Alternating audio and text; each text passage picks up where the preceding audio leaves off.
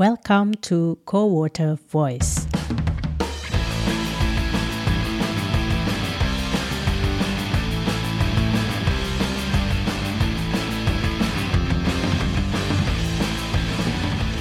We voice critical views and marginalized aspirations within the water development sector.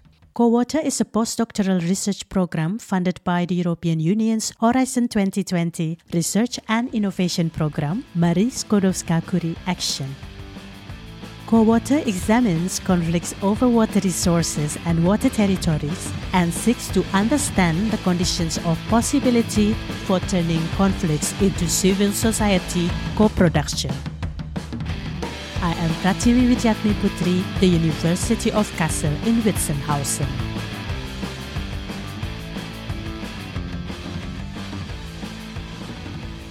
After some inactive months, I return with the fourth season of Co-Water Voice to talk about possible radical alternatives to water service commercialization. The privatization trend, with its different forms of implementing policy, has definitely worsened existing conflicts over water resources and water territories, a topic that I have covered in the season 2 of this podcast. In this season, I have conversations to highlight some important concepts for understanding the background conditions of public service privatization or why it was possible in the first place for privatization to happen worldwide. I think only through this understanding we can then imagine the conditions of possibility for the alternatives to emerge.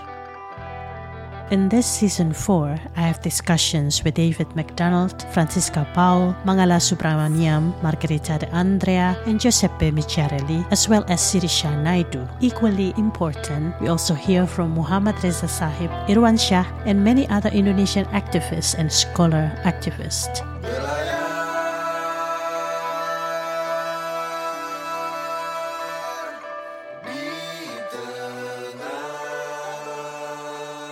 In this episode, I speak with Muhammad Reza Sahib. He is the coordinator of the People's Coalition for the Rights to Water, known as KRUHA. We speak about many historical events that's relevant to the birth of the organization and then the terrains of its struggles. The political economic context of Indonesia at the time was also discussed in detail our conversation is in Bahasa Indonesia, but in the information text, I gave summaries of the conversation in a way that listeners know at which minute we talk about which topic. Enjoy!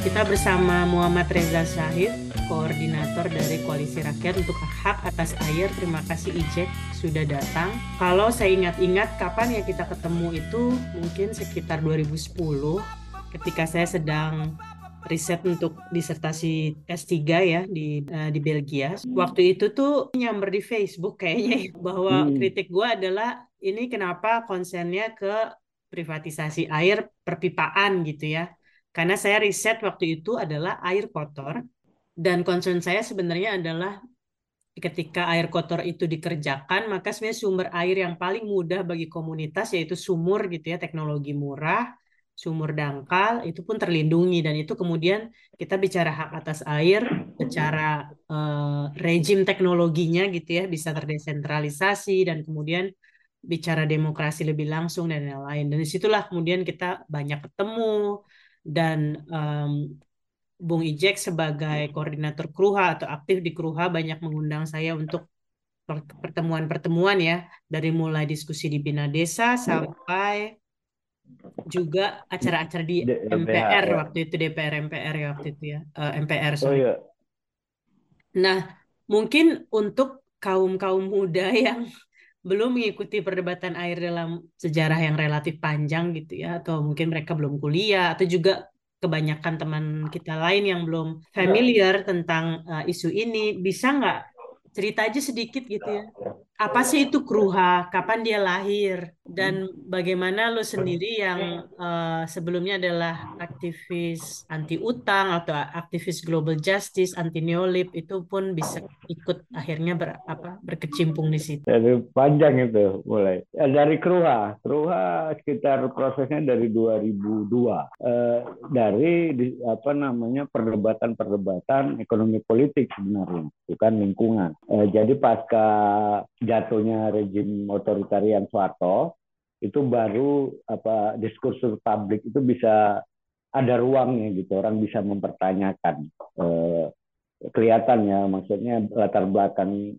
eh, dari kejatuhan rejim itu juga nggak bisa dipisahkan dari krisis moneter di Asia tahun 90-an ya. Eh, di mana kalau waktu itu bisa kondisi budget publiknya bisa dikategorikan sama dengan negara-negara less developed country atau negara yang kategorinya menurut kategori Bank Dunia tidak apa kurang berkembang gitu. Jadi ada less developed, ada developing ke Indonesia, ada yang de develop negara maju. Gitu. Situasinya waktu itu kan memang eh, apa ya dire gitu apa eh, kesulitan lah memang secara ekonomi itu publiknya ya eh, negaranya. Eh, juga kritisisme baru mulai timbul kan kalau sebelum Soeharto kan beda ya. Yang penting Soeharto jatuh, terus apa protes terhadap uh, paket undang-undang politik itu lebih sederhana.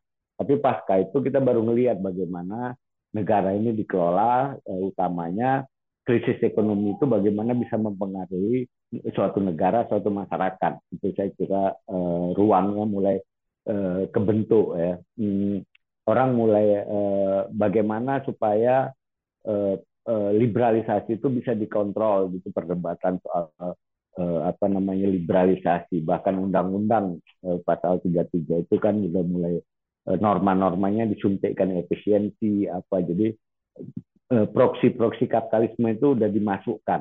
Dan kita tahu perubahan undang-undangnya itu masuk lewat krisis. Jadi ada krisis moneter pertama IMF masuk. IMF masuk ngasih utang, utangnya itu dengan syarat. Syaratnya agar uh, sektor uh, fiskal atau keuangannya, sektor moneternya itu dirubah supaya lebih liberal, supaya lebih uh, kebijakan publiknya lebih dekat dengan pasar. Selanjutnya itu yang pokoknya. Setelah itu baru sektor esensial, listrik dan air. Sebelumnya listrik kalau nggak salah, listrik dan energi listrik kayaknya tapi waktu itu jadi 2002 itu eh, sama ada tekanan dari Bank Dunia langsung ke DPR eh, ada duit juga minta DPR RI untuk merubah undang-undang kelistrikan kita. Yang sampai sekarang itu gagal. 2009 eh, kembali lagi ADB Asian Development Bank juga dengan pendekatan yang sama. Waktu itu namanya Structural Adjustment SAP, Structural Adjustment Program, jenis utangnya. Jadi utang bukan untuk proyek eh, fisik tertentu, tapi utang untuk merubah kebijakan. Sekarang kalau nggak salah udah berubah lagi, tapi di Bank Dunia sempat berubah istilahnya, jadinya Development Policy Loan. Jadi utang untuk mengembangkan atau merubah kebijakan. Nah, tapi di sektor listrik itu berhasil ditahan. Karena apa? Karena kuatnya peran dari serikat eh, pekerja PLN gerakan buruhnya walaupun belakangan dinetralisir ya oleh beberapa rejim Indonesia dikooptasi syarikatnya dan uh, yang nggak ikut itu uh, di, di, dapat ditekan gitu ruangnya untuk ber, beraspirasi itu diperkecil. Selanjutnya air, Bank Dunia datang dengan model yang sama, Watsal nama utangnya. Uh, jadi utang uh, water dan sanitation, makanya uh, kalau fokus keluar kan hak atas airnya ya. Jadi dia nggak bisa dilepaskan dengan sanitasi karena eh, bahasa hukum hak atas airnya yang dideklarasikan PBB 2010 Juli itu itu adalah air dan sanitasi. Jadi dia melekat gitu, nggak bisa dilihat dalam konteks secara fraktal gitu. Bahkan pendekatan sektoral saja sudah gagal. Tapi inisiasi Bank Dunia waktu itu restrukturisasi sektoral air lewat perubahan undang-undangnya lewat utang. Jadi krisis mereka datang bawa duit lewat utang wakal dan waktu itu Indonesia memang kepala Bappenasnya Budiono. Waktu itu Bappenas perannya mengolah utang termasuk mendistribusikan alokasi budget publik itu masih nggak kayak sekarang ya, masih sangat signifikan. Budiono waktu itu udah, udah bikin asumsi APBNP untuk tahun berikutnya. Jadi alokasi anggaran salah satu asumsi pendapatannya dari utang Watsal tadi 300 juta US dollar. Tapi dibagi dalam beberapa fase.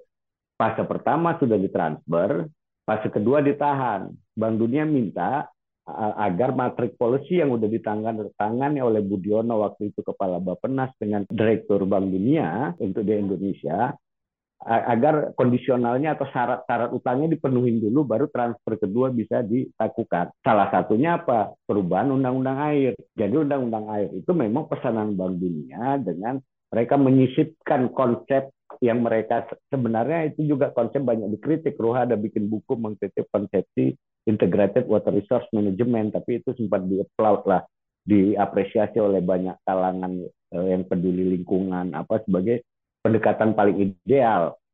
Walaupun integrated water resource management itu sendiri sejatinya oleh Bank Dunia dijadikan satu resep untuk menyelesaikan semua persoalan tek, apa teknis di air gitu. Padahal kalau dari pengetahuan pengetahuan dan riset-riset yang bisa dilacak jejaknya integrated water resource management atau pengelolaan sumber daya air terpadu itu itu lahir dari praktek-praktek di komunitas di, di semua belahan dunia selama ribuan tahun. Tapi oleh Mbak Dunia setelah termasuk konferensi pembangunan ya, Rio eh, terus sampai yang ada melahirkan Dublin Principle itu kan nah itu dia menjadi resep ekonomis jadinya ada empat pilar utama yang selalu uh, uh, kami juga ada bikin studi bagaimana integrated water resource management itu sebagai pendekatan yang ditempelkan lewat utang itu bukan cuma di Indonesia.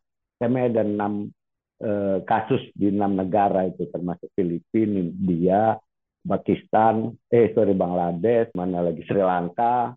Intinya dia mendorong memang apa yang disebut oleh privatisasi. Tapi privatisasi bukan dalam konteks untuk mengefisienkan atau mengefektifkan layanan air yang bermasalah. Tapi itu sebagai apa namanya inisiasi politik sendiri. Privatisasi itu artinya krisisnya didesain dalam konteks Indonesia itu sangat kelihatan. Krisis yang didesain maksud saya krisis yang kita alami, krisis-krisis air baik terkait akses, ketimpangan, termasuk rusaknya sumber-sumber air itu memang by design gitu, bukan alamiah. Misalnya kalau terkait kita bukan keterbatasan sumber air atau keterbatasan sumber finansial, tapi memang problemnya problem politis. Nah, itu sebenarnya privatisasi air khususnya di Indonesia. Jadi krisisnya didesain agar supply terbatas, demand tinggi. Dengan begitu berlaku hukum harga. Hukum eh, harga yang tinggi akan mengu, apa, menarik investor untuk berinvestasi. Jadi sebenarnya targetnya membentuk pasar air. Terima kasih nih uh, Bung Ijek sudah menjelaskan ya dengan dengan sangat luas concern dari Kruha waktu itu dan kelahirannya ya dari gerakan anti utang sebenarnya ya bisa dibilang bisa disederhanakan hmm. begitu ya. Tetapi juga anti utang di sini juga dal dalam bukan dalam arti yang sempit tetapi juga waktu itu adalah gerakan literasi uh, bagaimana sebenarnya institusi-institusi global badan-badan yang sudah tadi disebut sama Bung Ijek ya soal IMF, World Bank, ADB itu kemudian uh, banyak mendikte uh, institusi-institusi tata kelola di Republik ini melalui Bappenas, kementerian dan lain-lain. Nah, Ruha itu kan kata pertama adalah koalisi ya. Lepas dari organisasi anti utang yang yang cukup besar di Indonesia. Jadi kita kan dulu punya uh, Infit, lalu hmm. Institute of uh, Global Justice. Uh, sebenarnya anggota koalisi ini kan bukan cuman uh, organisasi-organisasi intelektual ya kalau boleh saya bilang, tapi hmm. saat itu juga ada organisasi-organisasi uh, akar rumput sebenarnya. Bisa ya. dijelaskan nggak siapa-siapa saja sih bagian dari koalisi ini dan dan kenapa mereka bisa gabung? Jadi tadi soal koalisi, koalisi itu bentuk yang sampai sekarang dipertahankan di Perua. Bahkan di setiap kongres atau rapat anggota, itu pertanyaan yang selalu diutama diajukan itu masih signifikan nggak keberadaannya. Eh, koalisi harusnya tidak permanen, gitu kan? Eh, dia dia maunya tetap lus gitu.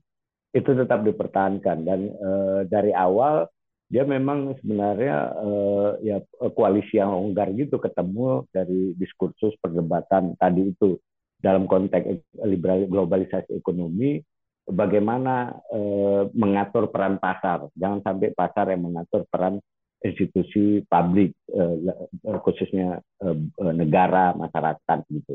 Pendirinya macam-macam dari mulai Urban Poor Consortium UPC juga Serikat Petani Merdeka YLBHI, Bina Desa, macam-macam. Jadi ada Serikat Buruh, ada Serikat Tani, termasuk ada juga Gerakan Pemuda FPPI waktu itu ikut mendiri ikut dari kena platformnya sama dari Gerakan Anti Utang. Eh, banyak ada gerakan-gerakan perempuan, tapi eh, Elsam juga kayaknya waktu itu banyak lembaga-lembaga yang sekarang udah nggak ada bahkannya ada Elspat di Bogor tapi uh, juga yang masih ada itu misalnya termasuk uh, Yayasan Mitra Insani di Riau. Masih ada. Kita masih belakangan itu bikin riset mantau bagaimana akses dan hak atas air uh, komunitas lokal buruh perkebunan sawit dikomparasi dengan kota gitu Pekanbaru itu pertumbuhannya tinggi tapi akses airnya satu persen lebih tinggi dari Papua Barat paling rendah se-Indonesia gitu. Jadi nggak ada korelasi dari pertumbuhan ekonomi dengan pelayanan dasarnya. Uh, terus juga uh, eh, LBH Pos Malang, sekarang kayaknya udah nggak ada LBH Surabaya, LBH Semarang. Banyak ada 70 lebih organisasi waktu itu yang sekarang uh, sejak Kongres 2015 peluang untuk apa maintenance keanggotaan lewat jalur individual itu individual itu lebih di, di, diperbesar karena orangnya berganti-ganti lembaga tapi gerakan dan dasar-dasar kesejarahannya itu masih sama gitu. Jadi sekarang misalnya steering komite Krua itu ada yang dari gerakan anti ada gerakan perempuan, ada yang fokus di desa, tani, ada yang juga fokus kayak pembangunan pos 2015, SDGs gitu-gitu. Saya rasa jadinya konsekuensi logis gerakannya gitu ya, karena tadi ada analisisnya bahwa tekanan pasar terhadap negara Indonesia itu manifestasinya juga melalui pengadaan undang-undang, maka konsekuensi hmm. logis bahwa gerakan harus membatalkan itu, gitu kan ya. E, tahun 2004 ya. itu menggugat pertama kali ke Mahkamah Konstitusi,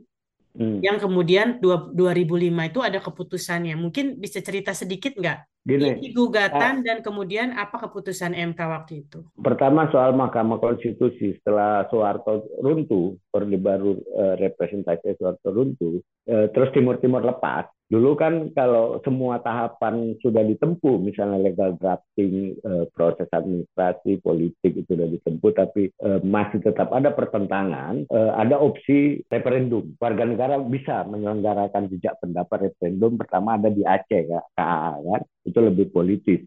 Terus baru tim-tim di masa Habibie. Nah, pasca reformasi itu itu kan dibentuk namanya Mahkamah Konstitusi. Jadi kalau ada perdebatan terkait implementasi atau pelanggaran konstitusi itu akan dibawa ke Mahkamah Konstitusi. Tadi saya bilang setelah listrik terus air, tapi bukan mulai dari situ, mulai dari diskusi publik, petisi, demonstrasi. Waktu itu masih demonstrasi itu masih ngaruh lah waktu itu ya. Ada BBM apa gitu mobilisasi massa besar-besaran secara nasional itu masih mungkin waktu itu targetnya menahan inisiasi eh, undang-undang nomor 2 nomor 7 tahun 2004. Jadi hearing, audiensi ke Bapenas, ke PU, ke DPR, semua sudah dilakukan dari 2001 bahkan itu. Tapi tetap saja pemerintah karena tadi Bu Diono sudah jelas duitnya diperlukan, jadi ada garis belakang antara jadi mirip omnibus law sebenarnya eksekutif dengan DPR bikin inisiasi di jalur belakang tetap diterbitkan undang-undang itu walaupun ada demonstrasi, hearing, petisi macam-macam. Nah, opsi terakhir waktu itu ke Mahkamah Konstitusi. Mahkamah Konstitusi tuduhan kita bahwa undang-undang ini nomor 7 2004 itu melegalisasi apa yang disebut ekonomisasi air atau air yang sejatinya di Indonesia barang publik menjadi barang ekonomi. Nah, terkait itu putusan intinya itu kita kasus Jakarta itu pertama kali saya kira muncul sebagai objek atau objek hukum gitu ya kasus privatisasi Jakarta itu awalnya di situ. Kalau kita lihat teksnya masih ada itu di bisa dilihat dari Mahkamah Konstitusi. Salah satu kita kasus yang kita pakai yang akan terjadi kalau ekonomisasi atau privatisasi layanan publik itu khususnya perkotaan itu kasus Jakarta ada juga kasus pertanian, akses air untuk pertanian. Karena itu bagian besar yang mau diambil ya untuk dialokasikan ke air perkotaan karena komersialisasi di air minum perkotaan itu lebih menjanjikan daripada diirigasi. Lebih sulit untuk mendorong pasar irigasi beda Indonesia sama Mekong misalnya. Di Mekong itu biaya maintenance irigasi itu udah iuran e, petani. Jadi Bank Dunia udah lebih dalam berhasil. Di sini e, masih gagal secara terbuka. Minimal kalau di, di irigasi kita ada meteran orang pasti bikin pemberontakan tapi di kita enggak e, aksesnya irigasinya pelan-pelan dihabisin. Di atasnya sudah ada perumahan mewah, delta apa segala macam itu terus airnya nggak ada harus pakai pompa gitu misalnya kan. E, padahal jaraknya kayak di Muara Gembong misalnya itu cuma satu kilo dari Citarum. Tapi pertaniannya udah harus pakai pompa yang untuk e, pompanya itu pakai listrik komersil. Dan nggak mungkin petani bisa punya tanah bertani mandiri. Sementara yang Jakarta jaraknya lebih jauh 98 persen sumber air baku untuk diolah jadi air minum perpipaan itu dari Citarum. Dan itu lebih diutamakan karena harganya lebih tinggi. Itu yang disebut uh, hidden transaksi, transaksi karena sebetulnya nggak boleh ada transaksi. Nah, MK waktu itu keputusannya nggak biasa. Ada uh, waktu itu kan Undang-Undang Nomor 7 2004 dipandang MK kondisionali konstitusional, konstitusional bersyarat. Ya, pertama kali MK bikin keputusan yang nggak final itu Undang-Undang Air. Itu yang pertama, poin pertama. Poin kedua, itu pertama kali Mahkamah Konstitusi menafsir kesesuaian ayat per ayat Undang-Undang Air dengan undang, pasal 33 Undang-Undang 45. Ada beberapa tafsir pentingnya. Pertama soal perdebatan air itu barang publik atau barang ekonomi. MK menyebutnya air itu res komun di Indonesia. Res komun itu konsensi yang lebih luas dari sekedar barang publik komun itu tidak eh, ya atas air walaupun ada keterbatasan tapi mendefinisinya kira-kira kepemilikan atau penguasaan seseorang atau akses seorang terhadap sumber daya itu tidak boleh menghalangi akses yang lain. Jadi misalnya kalau sumber-sumber aqua itu yang ditembokin di apa itu nggak boleh sampai sekarang itu bisa kita pertahankan secara normatif ya. Karena air itu masih bisa perlu diakses orang, jadi nggak boleh ditembok di Eh, bahkan sampai sekarang harusnya itu begitu bunyinya norma hukumnya. Eh, tapi dalam konteks ekonomi publik, dalam konteks ekonomi mau nggak mau eh, air dikategorikan sebagai barang publik. Dalam konteks air sebagai barang publik timbul namanya fungsi ekonomi, fungsi sosial itu yang diterjemahkan pemerintah sebagai hak asasi atau hak alokasi. Jadi warga negara bisa pasif, negara menyelenggarakan lewat perpipaan, air minum, sanitasi, irigasi, dan macam-macam. Eh, terus untuk fungsi ekonominya, MK bilang air itu punya fungsi ekonomi, tapi tidak sama jika air diperlakukan sebagai barang ekonomi. Karena jika air diperlakukan sebagai barang ekonomi, akan timbul biaya-biaya yang harus ditanggung oleh warga negara. Itu tidak boleh. Itu disebut MK swastanisasi terselubung. Istilah itu sekarang timbul lagi, jadi trending lagi, persis dalam konteks Jakarta dan meluas ke mana-mana di Indonesia bahkan di Asia, termasuk juga di Inggris. Hidden privatization istilah itu. Walaupun modelnya berbeda, Inggris itu asetnya dijual ya, eh, tapi ternyata menyedot dana publik selama berpuluh tahun. Makanya sekarang ide untuk renasionalisasinya timbul lagi kampanye itu di Inggris. Nah, kalau di kita balik lagi ke tafsir MK termasuk MK bilang bahkan PDAM itu harusnya penjawankan fungsi negara dalam pelayanan HAM. Dia tidak boleh berorientasi profit. Tarif itu nggak ada landasan hukumnya di Indonesia. Uh, ini klarifikasi sebentar ya. Ini tafsir tafsir MK tahun 2005 atau yang ketika gugatan kedua? 2005. 2005. Jadi 2004 itu di, uh, gugatan masuk, 2005 diputus. Dua hal penting. Pertama, keputusan bahwa itu kondisional bersyarat, artinya implementasinya kalau tidak sesuai tafsir MK berarti dia inkonstitusional bisa digugat kembali. Yang kedua tadi itu tafsir-tafsir kunci MK soal eh, status air, pelayanan publiknya, hak masyarakat hukum adat itu eh, sangat kuat bahasanya MK sebut eh, hak masyarakat hukum adat atas air atau kontrol itu itu bersifat deklaratif bukan konstitutif. Artinya praktek yang udah ada nggak bisa dianeksasi dengan aturan yang timbul belakangan. Tapi kemudian undang-undangnya belum bisa dibatalkan kan tahun 2005 itu? Belum, karena ya eh, tapi gugatan kedua 2013 udah gampang pakai analisa itu. Apa buktinya? Misalnya telah terjadi legalisasi kebijakan terhadap praktek liberalisasi air yang bertentangan dengan konstitusi yang sudah ditafsirkan ulang oleh MK. Buktinya apa? PP nomor 6, salah satunya ya PP 16 2005 tentang SPAM, sistem pengelolaan dan pengembangan air minum. Di situ eh, dimasukkan eh, apa namanya pola eh, full cost recovery. Artinya biaya yang dikeluarkan untuk operasional termasuk layanan publik harus bisa eh, apa mendapat eh, pengembalian biaya. Artinya tarif akan dikomersialisasi. Itu persis bertentangan dengan tafsir MK tadi ekonomisasi air. Timbul biaya-biaya yang nggak perlu ditanggung oleh warga negara. Harusnya itu udah hak warga negara, bukan soal gratis atau tidak gratis, tapi ruang fiskal negara sangat mencukupi untuk itu. Nah, itu dia. Kenapa harus menunggu tujuh tahun? menunggu adalah ya, problemnya gitu dia. Uh, hak atas air itu kan kalau dalam konteks HAM masuk kategori hukum positif dia tradisi negara-negara eh, ekostop itu kan tradisi negara-negara selatan ya. Dia terkait penguasaan resource. Jadi ada tanggung jawab negara terkait penguasaan resource untuk pemenuhan hak warga negara. Jadi makin eh, banyak campur tangan negara itu makin baik. Artinya eh, eh kualifikasi ham positif itu negara harus ikut campur. Beda dengan sipol. Itu hak uh, hukum negatif, hak negatif. Jadi makin minim campur tangan negara, terkait kebebasan berpendapat, ber, apa berkeyakinan itu makin baik. Nah kalau air, karena air, tanah, pangan dan macam-macam, pasal 33 lah, dia akan sangat terkait dengan pengelolaan sumber daya alam. Di situ dia saya kira eh, tadi eh, kapitalisme akan sangat membantu untuk melihat itu. Atau di kita bahkan konstitusi kita udah sangat kuat, visioner, tapi implementasinya bertentangan. Implementasi kebijakan sektoral itu bertentangan dengan amanat atau mandat konstitusinya gitu dia.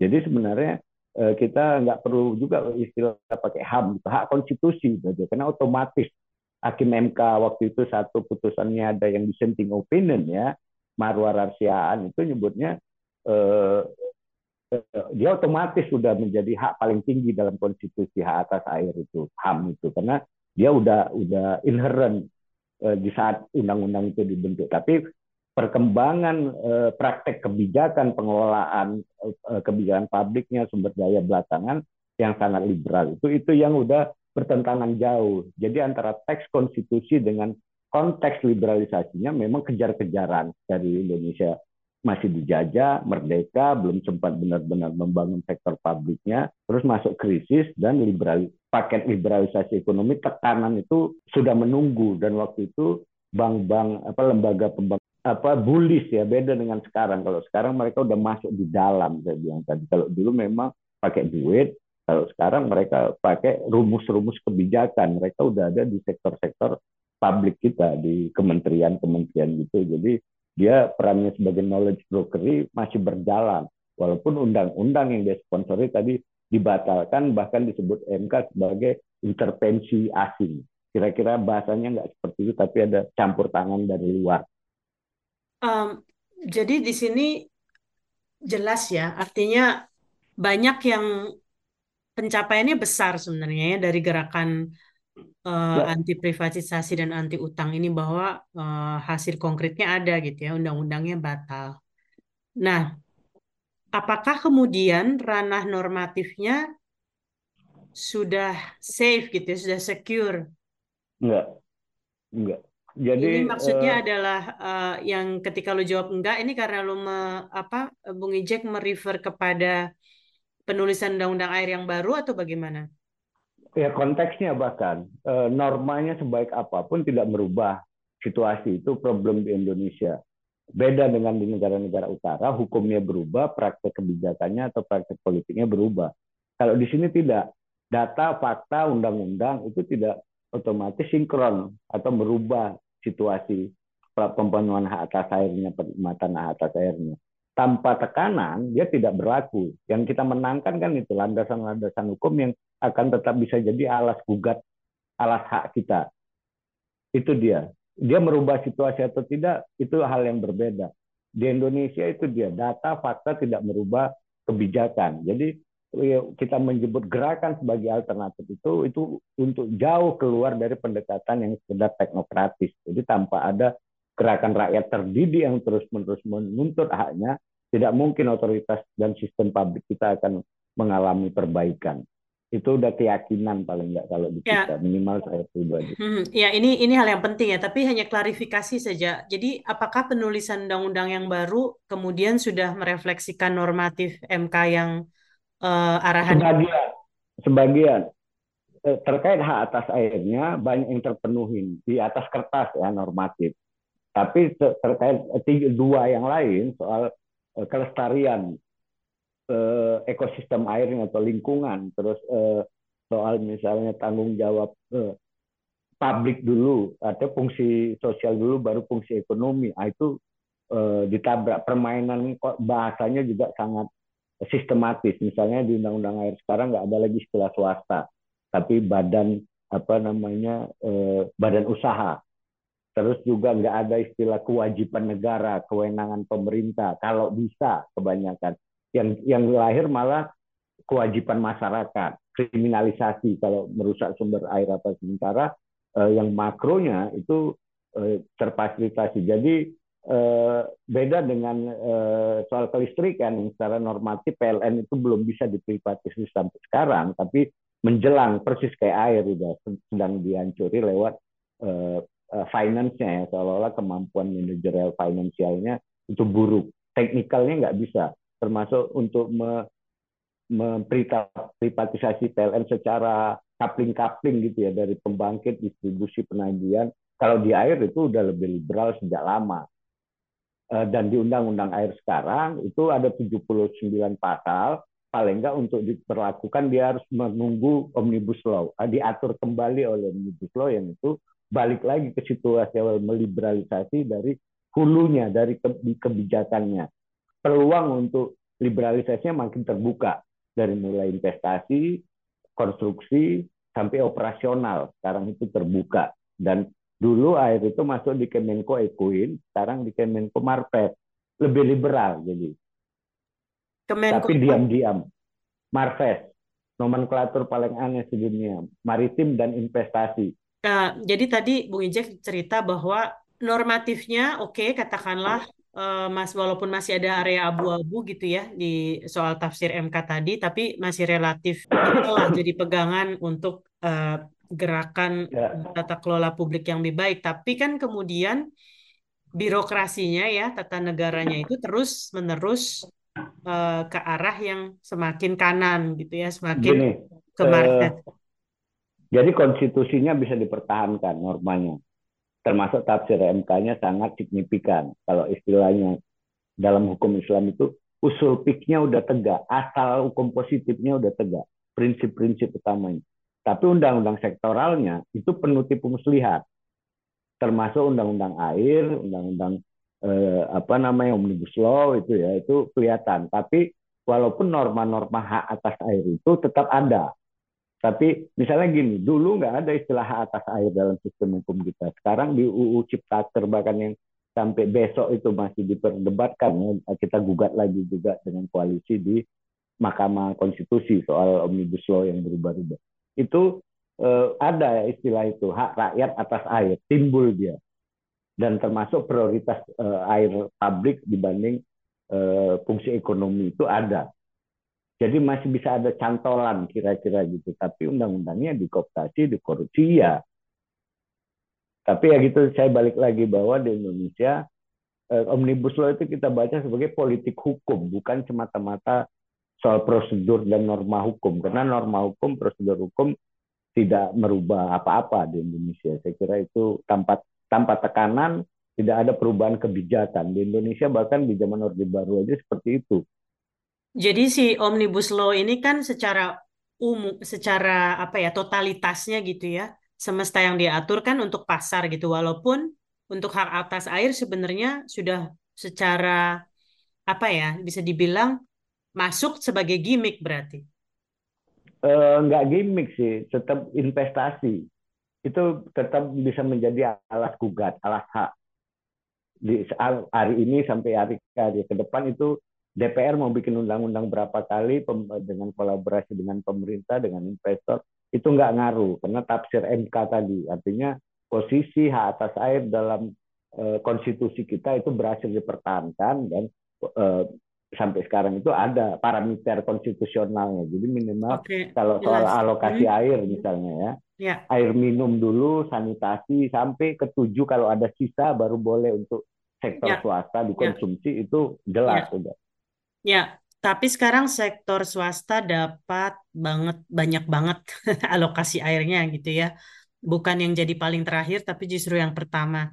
Nah, uh, si tafsir MK tadi kan sudah dipakai untuk uh, menggagalkan privatis kontrak ya, kontrak dengan uh, konsesi 98. Hmm. Tapi kemudian kan pemain baru muncul nih, uh, regional yeah. players gitu ya.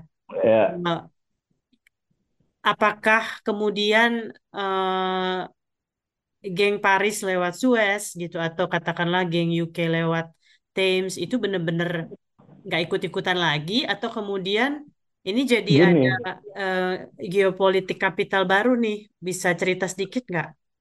Gini, kalau mungkin bagi mereka, bahkan Bank Dunia 2003 udah bikin ngeluarin studi gitu ya bahwa ternyata uh, pelibatan sektor swasta di sektor air itu gagal. Uh, Adam Smith saja sudah bilang itu akan tadi ada dampak-dampak lain air untuk mengkomodifikasi air itu banyak aspek lain yang perlu dipertimbangkan dan itu sudah gagal. Yang kita lihat Suez setelah ada kampanye bukan karena perubahan kebijakan, tapi karena tekanan publik, gugatan, kampanye di stakeholder meeting di Paris, teman-teman itu yang di sana bantu. Jadi koneksi ke Water Justice Movement karena gerakan anti privatisasi itu juga global skalanya ya itu uh, juga signifikan gitu. Sebelum tindakan-tindakan litigasi tadi itu ada petisi internasional segala macam yang tadinya ini isu yang dibawa meja nggak jadi atensi publik bahkan yang menjadi, timbul menjadi isu publik. Bahkan walaupun sempat harus nebeng-nebeng isu korupsi misalnya dia gagal jadi bahkan untuk uh, berebut atensi publik nggak gampang itu air itu. Eh, waktu itu bahkan uh, sekarang itu mengalami naik turun itu. Artinya Bung Ijek mau bilang bahwa oke okay, gerakan masyarakat sipil ini membendung kapitalisme barat tapi kemudian sama sekali tidak punya ya. gigi untuk kapitalisme lokal dan regional. Gini, yang terjadi persis di Jakarta termasuk di regional, baliknya ante-ante Soeharto. Jadi eh, privatisasi awal itu kan hukumnya belum membolehkan ada kata belice dari Soeharto ke perusahaan yang menggandeng Sigit Soeharto, perusahaan Inggris yang menggandeng Sigit Soeharto. Diikutin pola yang sama perusahaan dari Prancis Suez menggandeng Salim yang pasca waktu 98 itu sebelum 98 ya sebelum reformasi perusahaan politik eh, itu mereka udah dapat kontrak itu belum sempat kerja, terjadi keributan di Jakarta, mereka tinggalkan lari. Terus datang lagi 2001 bentuk konsorsium baru. Kita nggak bisa lacak siapa yang uh, duit siapa terus karena nama konsorsiumnya perusahaan yang berganti-ganti.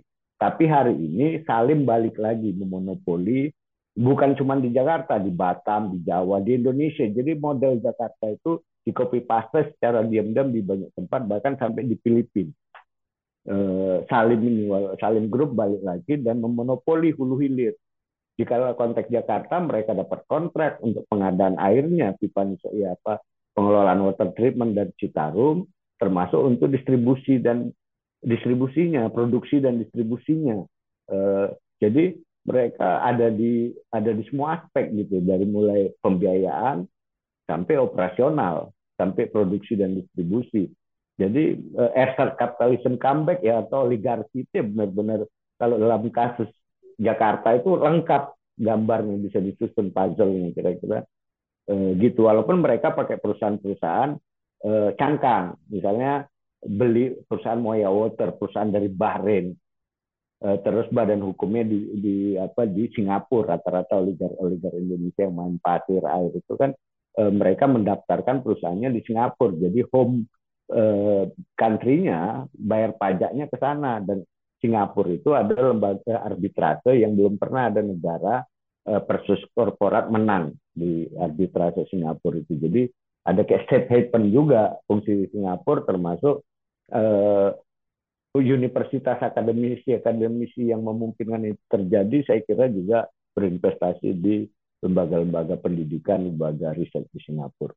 Ini jadi topik menarik tersendiri nih soal kapitalisme global, regional, lokal ya. Mungkin kapan-kapan kita harus uh, bikin diskusi yang lebih luas soal ini ya. Mungkin Bung Ijek bisa kasih penutup gitu ya. Saya balik ke poin penting soal gerakan masyarakat sipil gitu ya. Ada nggak mungkin kalau bukan lima, mungkin tiga hal paling mendesak yang kemudian harus dibuat gitu ya. Artinya mulai pada skala apa sih perubahan itu paling mungkin dibayangkan gitu ya.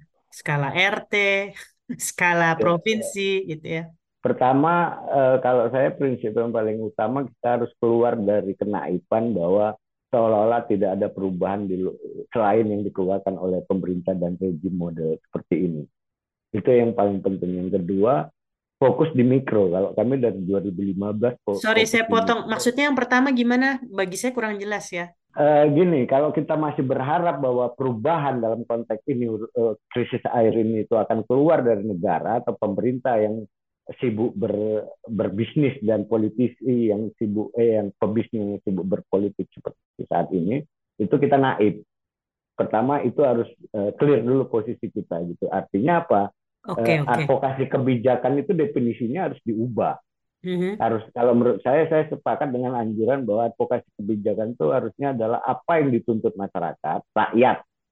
Apa yang dituntut rakyat dinarasikan oleh akademisi dan dijalankan oleh otoritas. Jadi tanpa ada tekanan itu nggak nggak akan ada apa negara nggak akan pernah fair dia dalam pertarungan pis artis antara ekspansi modal untuk mencari untung sama uh, hak pemenuhan haknya sendiri dan untuk itu harus ada bangunan apa bisa gram sekian atau apa posisi posisi politik warga atau rakyat itu harus punya bargaining dulu dari tadi politik kekuasaan atau politik nyari untung. Di situ gerakan itu. Jadi bukan sekedar protes e, masyarakat sipil atau apa itu juga perlu didefinisikan ulang. Tapi bagi kami gerakan itu tindakan sistematis, terencana, kolektif dan gak harus seragam. Ya nyebar, makanya fokus di level mikro pusat pusatnya bukan lagi di Jakarta atau di jantung-jantung eh, pemerintahan, tapi di titik-titik krisis itu sendiri karena pertarungannya kan udah langsung ya eh, tanah direbut untuk ngambil airnya, orang digusur, di apa itu udah sangat kasat mata gitu. Jadi itu yang kedua ya, jadi mikro gitu ya hmm. masuknya ya. ya. Ketiga ya, atau ada yang lagi? Ketiga, yang ketiga mungkin gini, apa? Mungkin kita udah tahu dari fakta data sekarang bahwa krisisnya udah nggak bisa ditahan Makanya benchmark pasca krisisnya mungkin kita bisa lakukan itu dan yang namanya proses di masyarakat itu panjang lebih beragam, alternatifnya lebih banyak. Itu yang perlu di uh, apa ya, diserap mungkin. Bahkan sumber-sumber pengetahuan baru harusnya lahir dari pengalaman masyarakat mempertahankan hak atas airnya itu yang beragam corak dan polanya, konteksnya itu. Mungkin harus ada pengetahuan-pengetahuan baru yang lahir dari pengalaman masyarakat itu, bukan pengalaman mencari best practice di konteks dan tempat yang berbeda, waktu berbeda, coba dicangkokkan. Saya kira itu juga eh, problemnya adalah bagaimana membungkak terobosan. Karena nah, di situ fungsi kelas menengah, kelompok terdidiknya bagaimana. Karena partisipasi warganya perlu, perlu terobosan. Warganya udah tahu kok warga yang dari dulu demo sebelum ada gugatan judicial review sampai sekarang tetap advokasi untuk 200 kakak, 600 kakak, tetangganya masih berjalan, masih jadi urusan rutin mereka hari-harian mereka. Ibu-ibu di Muara Baru, Muara Angke itu. Nah ini yang uh, saya rasa menarik ya. Kita bisa lanjut lagi kapan-kapan. Oh ya masih ada model-model yang harus terus dicari. Nah inilah yang yang saya pikir tetap harus dilakukan tanpa terjebak gitu ya. Terjebak ke bahasa saya adalah rejim teknologinya gitu. Kita ngutik-ngutik di rejim teknologi tapi kemudian lupa dengan hal-hal normatif yang sudah disepakati dalam perdebatan-perdebatan panjang gitu ya keberhasilan sampai Mahkamah Konstitusi itu bisa melindungi hal-hal lain. Bung Ijek makasih banyak dan sampai ketemu lagi di diskusi-diskusi lain ya.